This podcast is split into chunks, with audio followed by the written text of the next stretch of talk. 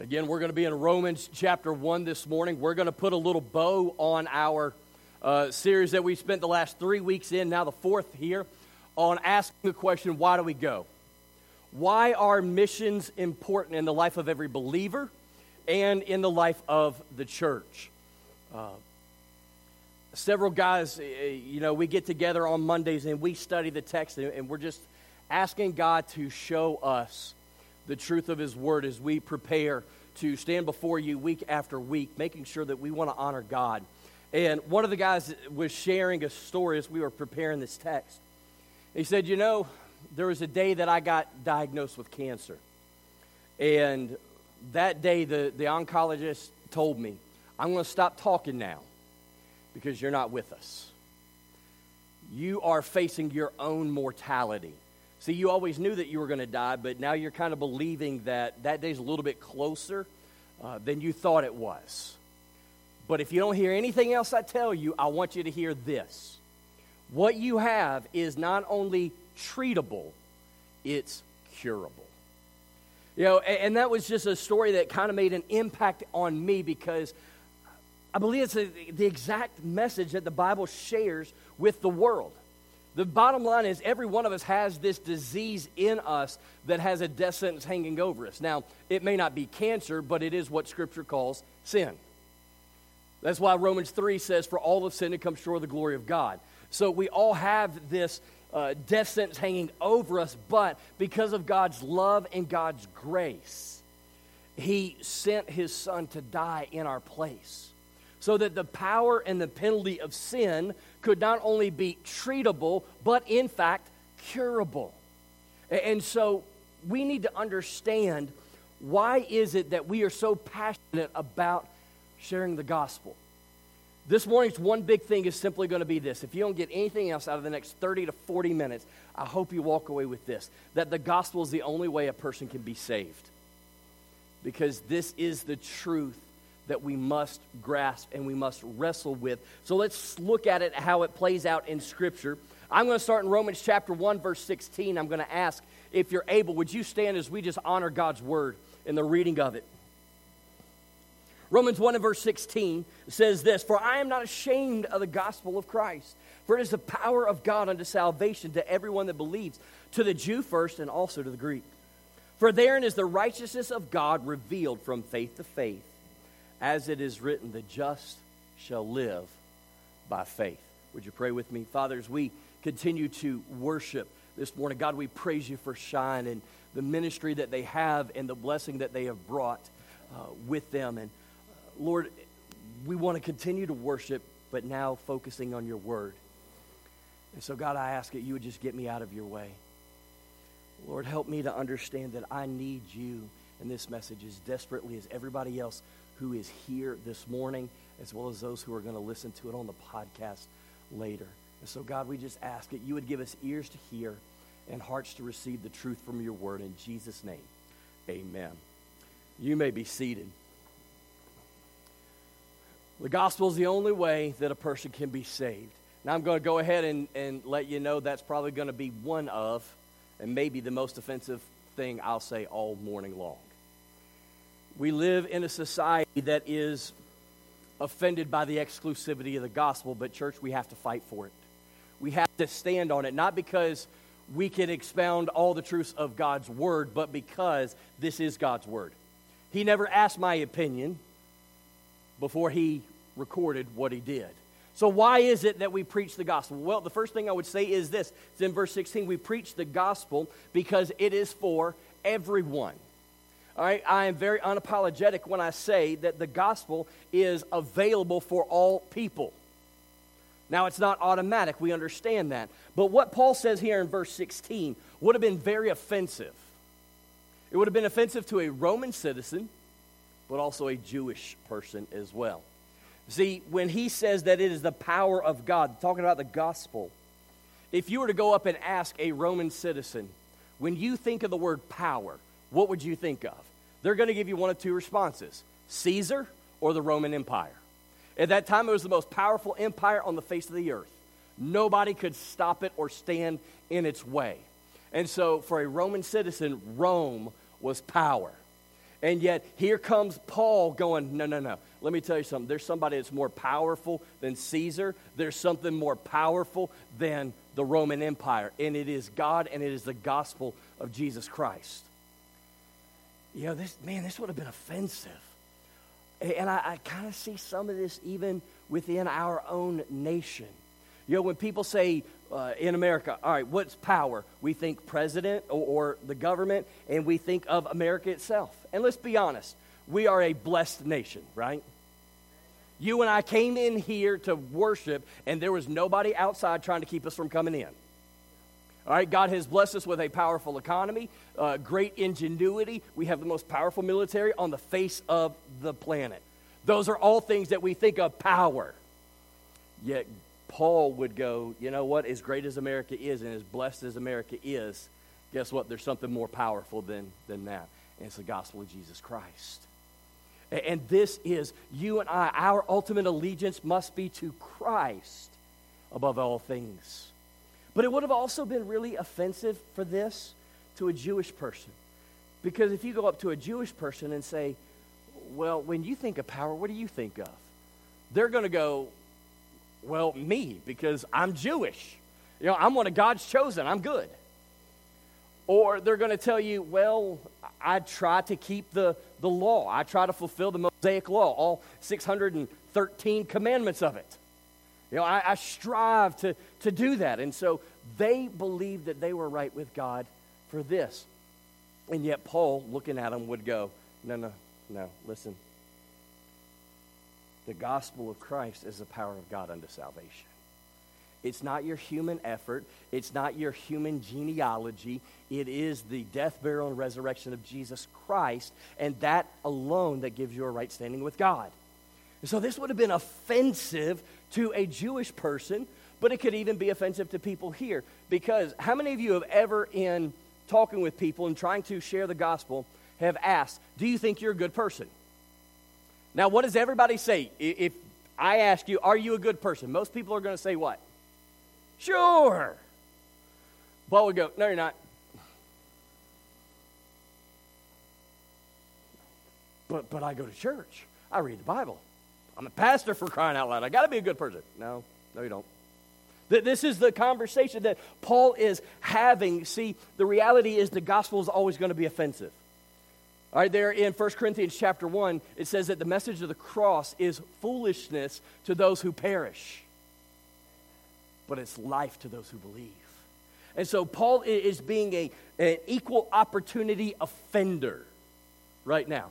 I, I can just imagine what his social media posts would be like if he was alive today.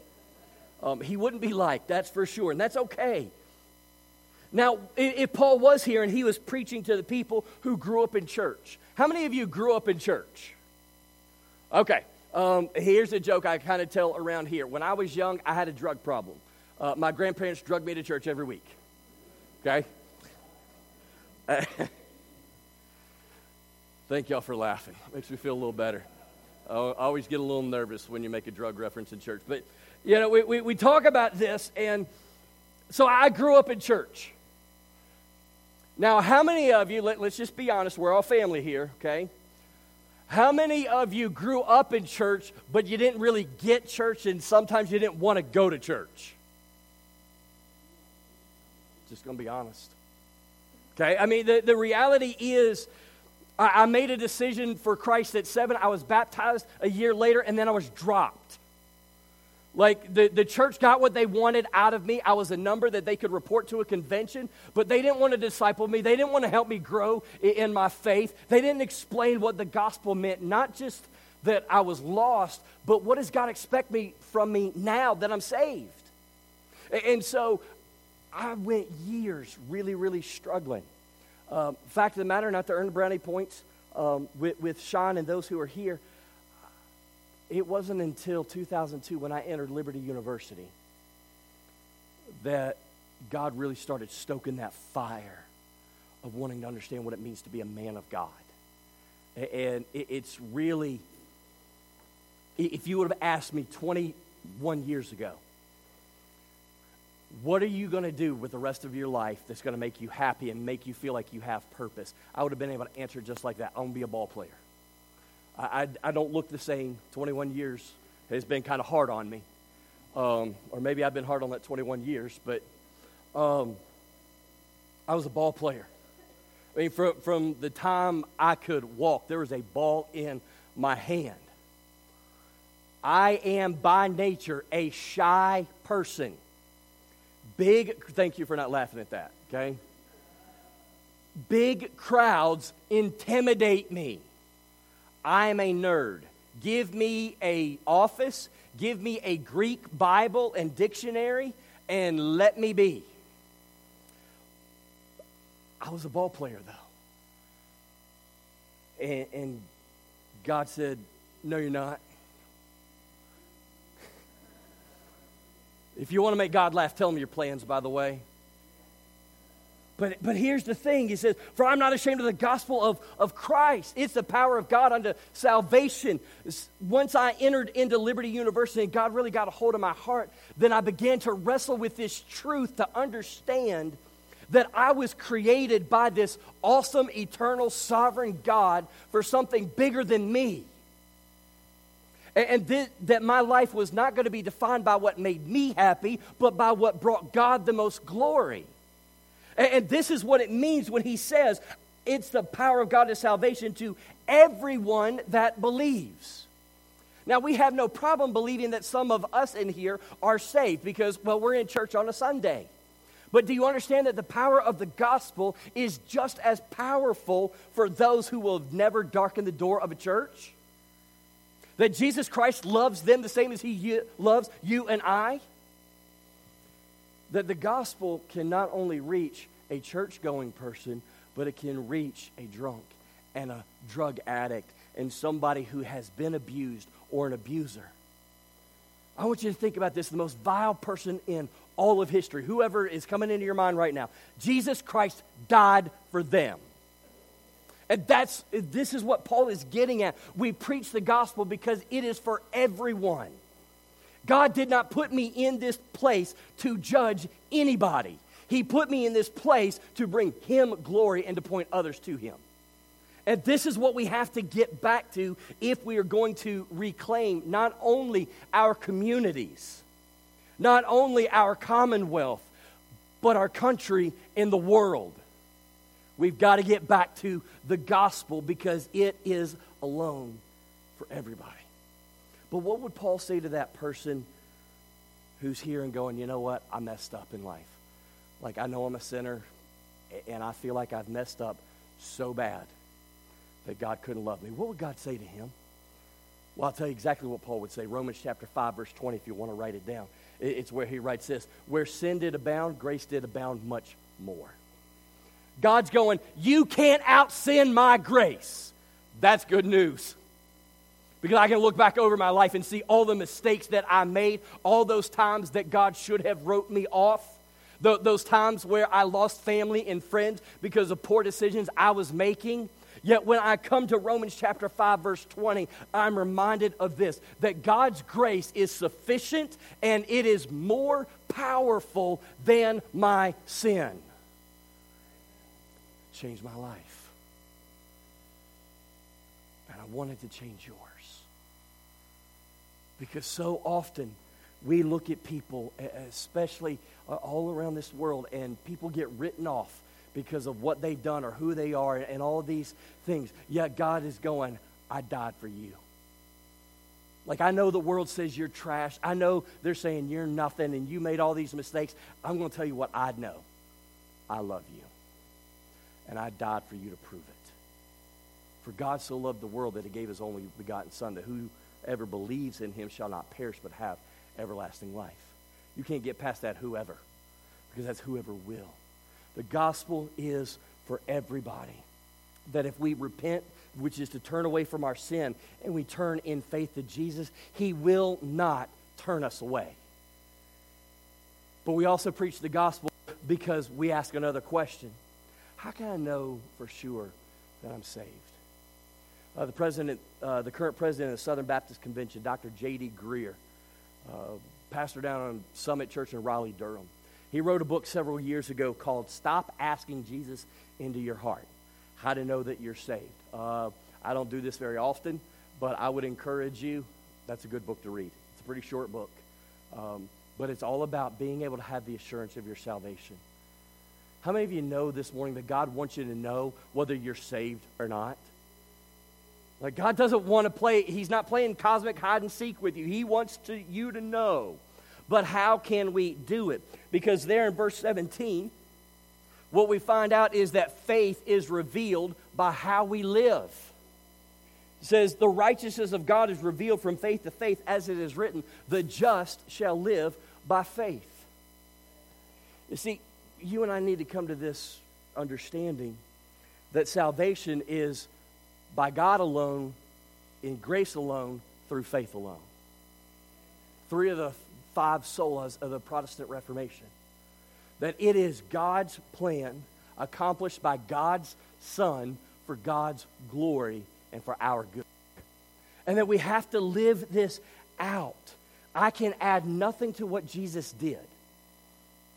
Okay, it's not that God is going, yeah, you need to have faith, and then you need to go, go do all these works so that you can be saved. No, no. I'm either saved by grace alone or I'm not. But we have to understand that how you and I live has an impact. Every one of you, we, we did this a couple weeks ago here as we were going through this series. I asked this question How many preachers do we have in this room? And they did then what you're doing now, going, I only see one. But the reality is, Scripture would say a preacher is a proclaimer, a herald of good news, which means this if you are a blood bought, born again child of God, you are a preacher. Every day when you go, whether you're going to class or you're going to work, you're going to the gym, wherever you go, every day you are preaching a sermon in two ways by what you say and by how you live. It's really easy for us to say we're Christian. Does my life back that up? That's really the question that he's getting at because he says the just, those that have been justified, those that are saved, they're going to reveal that because they will live by faith. Now, the word faith is another word that we throw out in church an awful lot. But what does that word mean? Well, faith is this it's a conviction or belief that we have that is evident to others by how we live. So, in other words, my life should back up the fact that I'm a Christian. The things I post on social media should glorify God and reveal that I'm a Christian. Everything I do ought to be pointing others to Christ. See, if the hero of the story is anybody other than God, you're believing a false gospel. God's the hero, not me. But we, we look at, at this, and, and there in Hebrews chapter 11 and verse 6, it says, For without faith, it's impossible to please God. So if you and I don't have a conviction of who He is and what He did, we can't please God. It's impossible to please God. For those who come to God must believe that He is. Now, that's more than just a mental, uh, uh intellectual assent to the existence of God. Because if that's all that was required to be saved, well, then James 1 would tell us that even the demons are saved because they believe that there's one God, but they tremble. So it's not just an intellectual assent that's required. To believe that God is means that I'm going to live in such a way that because I know He exists, because He is who He says He is in Scripture, I'm going to live according to Scripture so that I can please Him. I'm going to demonstrate my faith by how I live. And the result of that is the end of Hebrews 11 6 that says, and that He is a reward of those who diligently seek Him. That if you're that if you are purposefully, intentionally, in trust seeking God, He is not going to turn you away. One of my favorite passages in the Old Testament it is a very popular one. It's used around graduation time. Most of you who worship here regularly are familiar with it. It says it's Jeremiah 29. We always start in verse 11, where he says, For I know the thoughts that I think towards you, says the Lord, thoughts of peace and not of evil, to give you an expected end. We love to put that on bumper stickers and coffee mugs. Okay? We're like, hey, yeah, God's got great plans for me all this, but back up because context is king. You, you can tell. All right. What, what, what's that verse about? Well, back it up one verse. For thus says the Lord, that after 70 years be accomplished at Babylon, I will visit you and perform my good word towards you in causing you to return to this place. For I know the thoughts or the plans that I have for you, says the Lord.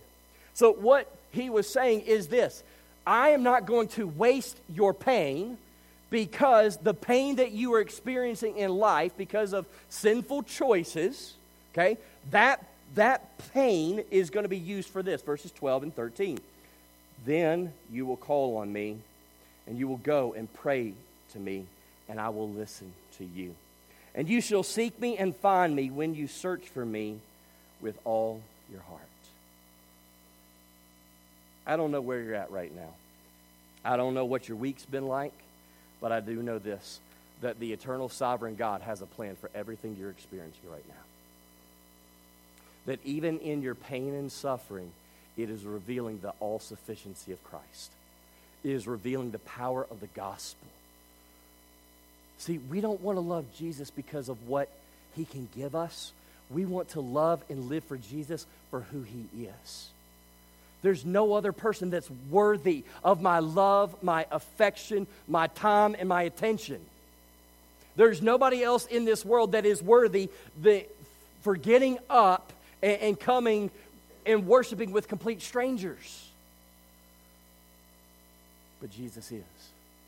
Jesus is worth getting out of our comfort zone, risking being ridiculed and persecuted so that we can make him known.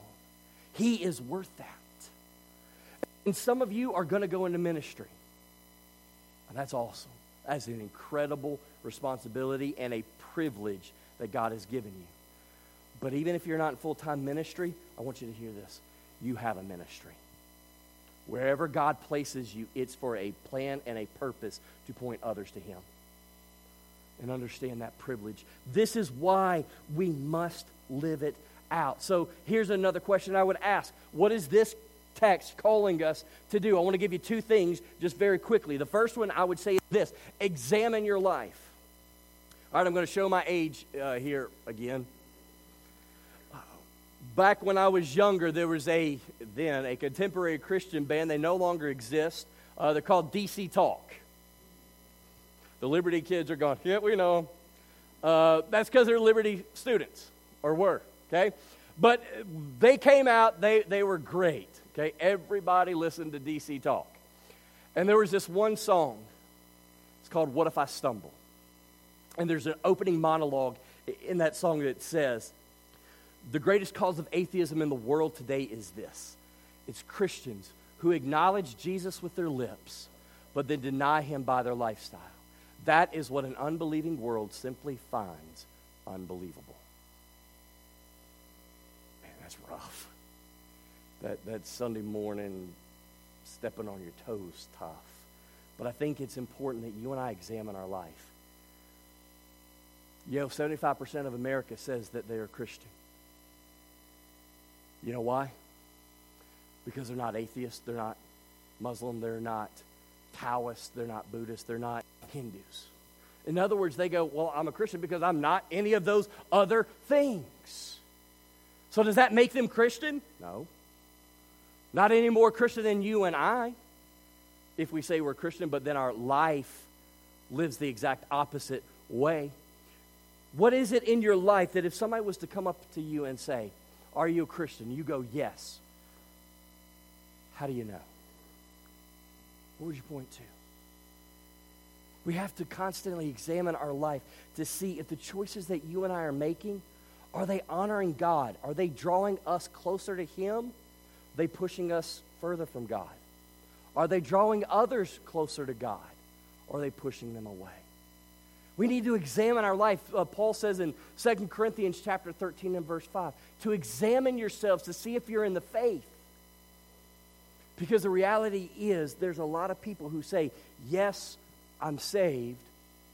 Yes, I'm a Christian but then their life points to a very different reality. Now, does that mean that Christians are going to be perfect? Not this side of eternity. We're going to fall short every single day, multiple times a day.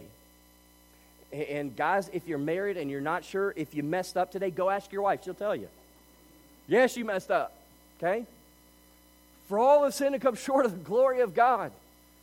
We, we know this, so we're not going to be perfect, but we need to do what King David did in Psalm 139. There in Psalm 139, he, he says in the last two verses, Search me, O God, and know me. Reveal to me if there's any wicked way in me, and lead me in the way everlasting. This was David, a man that in the book of Acts says is a man after God's own heart. A man who lied, who committed adultery, who committed murder. Just so we're clear on who this is. He's still called a man after God's own heart. So he wasn't perfect, but he sought God. And this is David going, Lord, I'm going to lay my life open to you now.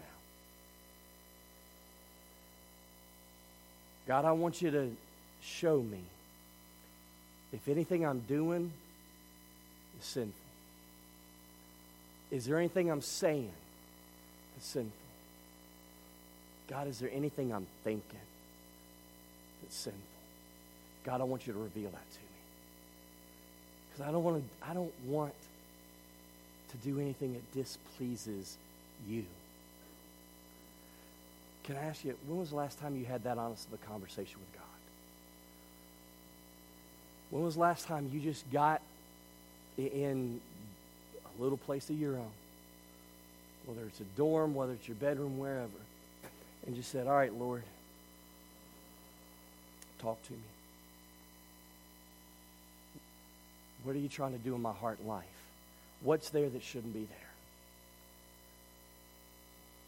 One thing we try to talk about here is every time we open Scripture, we ought to be asking three questions. Number one, what does this text, text teach me about God? Because from Genesis to Revelation, it's all about Jesus Christ. What am I learning about God? Number two, is there a sin that God's trying to point out to me? And if it is, I want to be confessing it right there. Number three, what is this text asking me to do? Because God didn't save you to sit sour and soak. He saved you that you might serve. Okay? So what is God asking me to do? And then the fourth thing is just simply, Lord, I need you to do it. Because I can't do this on my own. For without me, you could do nothing. But we need to have those honest conversations. I know they're hard. Okay, I, I know it's so much easier to get swept up in the things of the culture and all the things going on around us. But the greatest teacher who ever lived, Jesus, the God the Son and the Son of God, he said, You are the salt of the earth. If the salt's lost its taste, how can its saltiness be restored? It's good for nothing except to be thrown out, trampled under by men's feet. You and I will point others to Christ, not by blending into the world, but by standing out from the world. And that doesn't mean we get up on our holy high horse, all right? But it does mean that my life is marked as different. And when people see me, they're going, there's something strange about this guy. And I got to know what it is. And my answer to that is, I'm glad you asked, let me tell you. And you go right into a time of telling them about the grace and the glory of Jesus Christ. So, have you examined your life? Do you know beyond a shadow of a doubt that you are, in fact, a born again child of God? The second thing I believe this text is calling us to do is this. We're going to end this series right where we started, right there. Proclaim the gospel to everybody. There are two assumptions that most people make that are false and dangerous.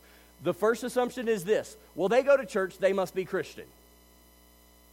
That's about as true as if I walked into a garage and called myself a mechanic. Anybody who knows me knows this I'm not a mechanic.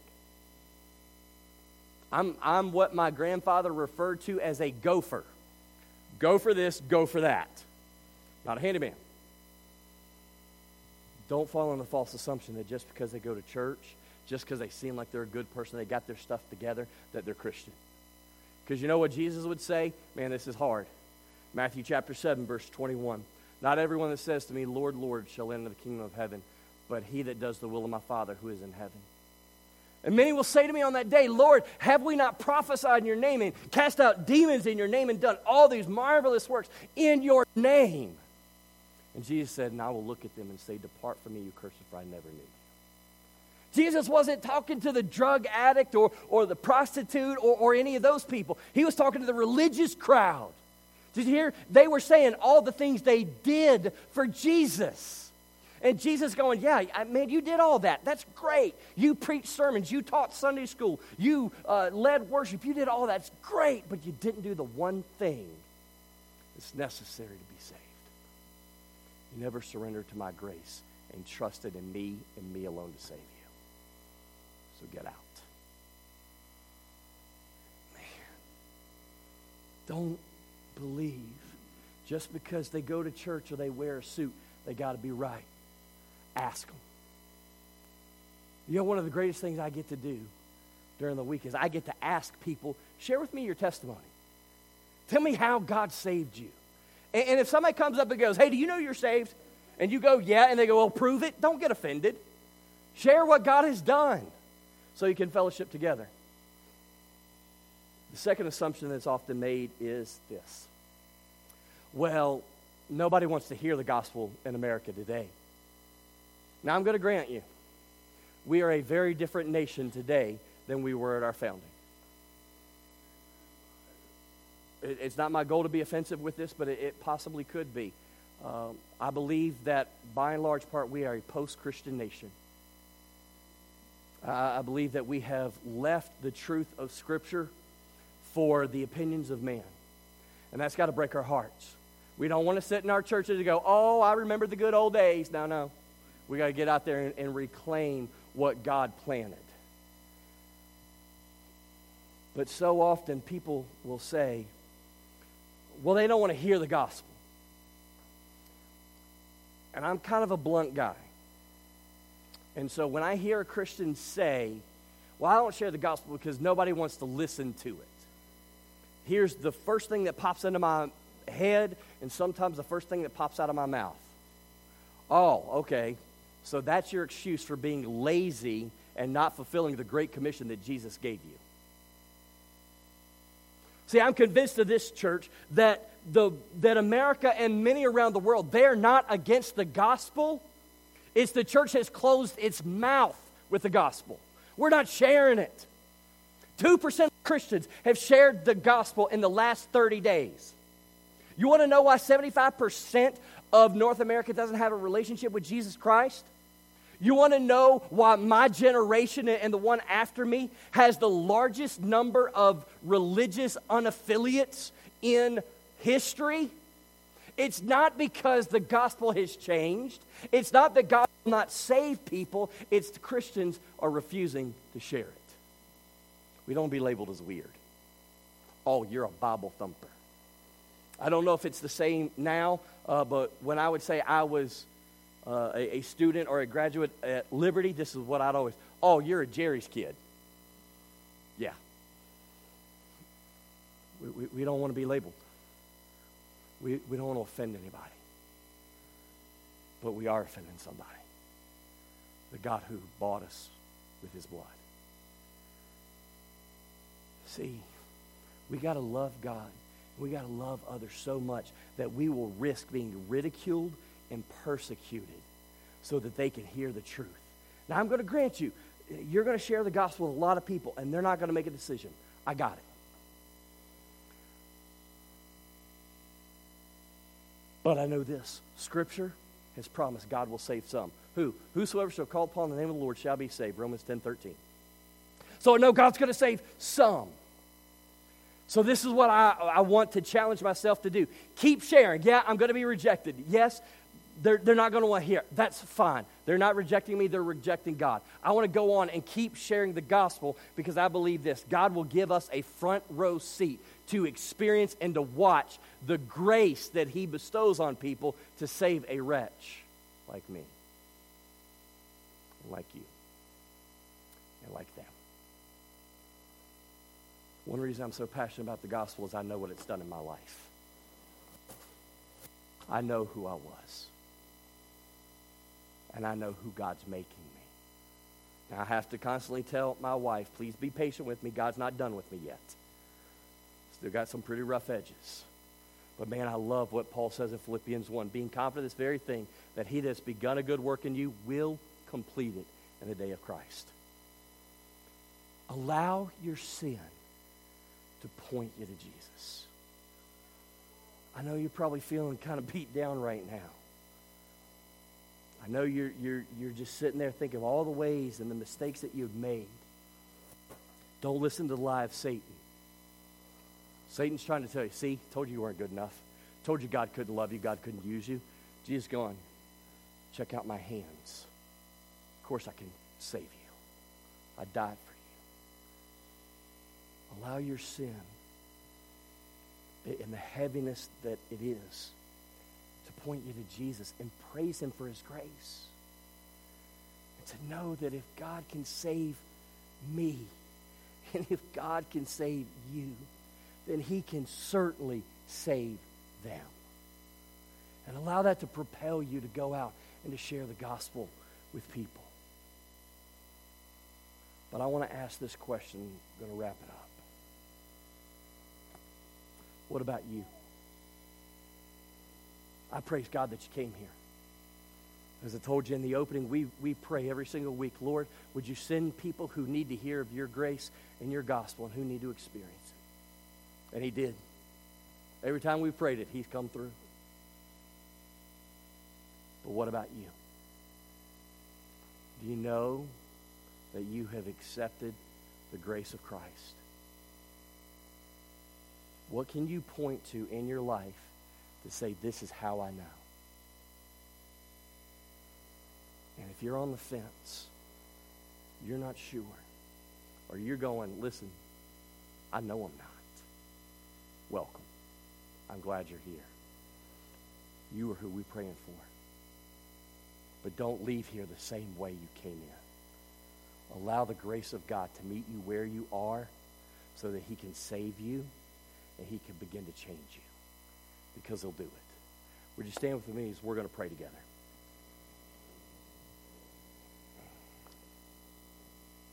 Fathers, we, we come to you moving into the next part of a time of worship. And God, we praise you for this day. We praise you for the talent and the abilities that you have given these young men and women from Sean. And just, God, we're amazed at how they are allowing you to use them. And God, I thank you for all those who have come here regularly to Westlake. And Lord, they just continue to love you and to love others. And Father, it's so easy to go through a service and then just try to get to the end and say, okay, I'm done. I can go home now. But Lord, we know that worship is a verb. It's not something we attend, it's something we do. And so, God, I just pray that we would worship this morning. Because worship means responding to you, responding to your word. Lord, you know where every person is here. You know whether they have trusted you or not. They know, you know whether they are struggling to walk by faith or not. And so, God, I pray that your Holy Spirit just continues to speak and that we would respond whether it's coming up to this altar and praying, whether it's praying with me, whether it's praying at this front pew. Lord, it's not to be seen by people, but it's just to simply respond to you and your grace. And so we give this time to you. We pray that you would be glorified. In Jesus' name, amen. As you continue to stand, there's going to be a song sung. And I just want to encourage you on this. If you need to respond to what you've heard, now's the time to do it. Let's worship.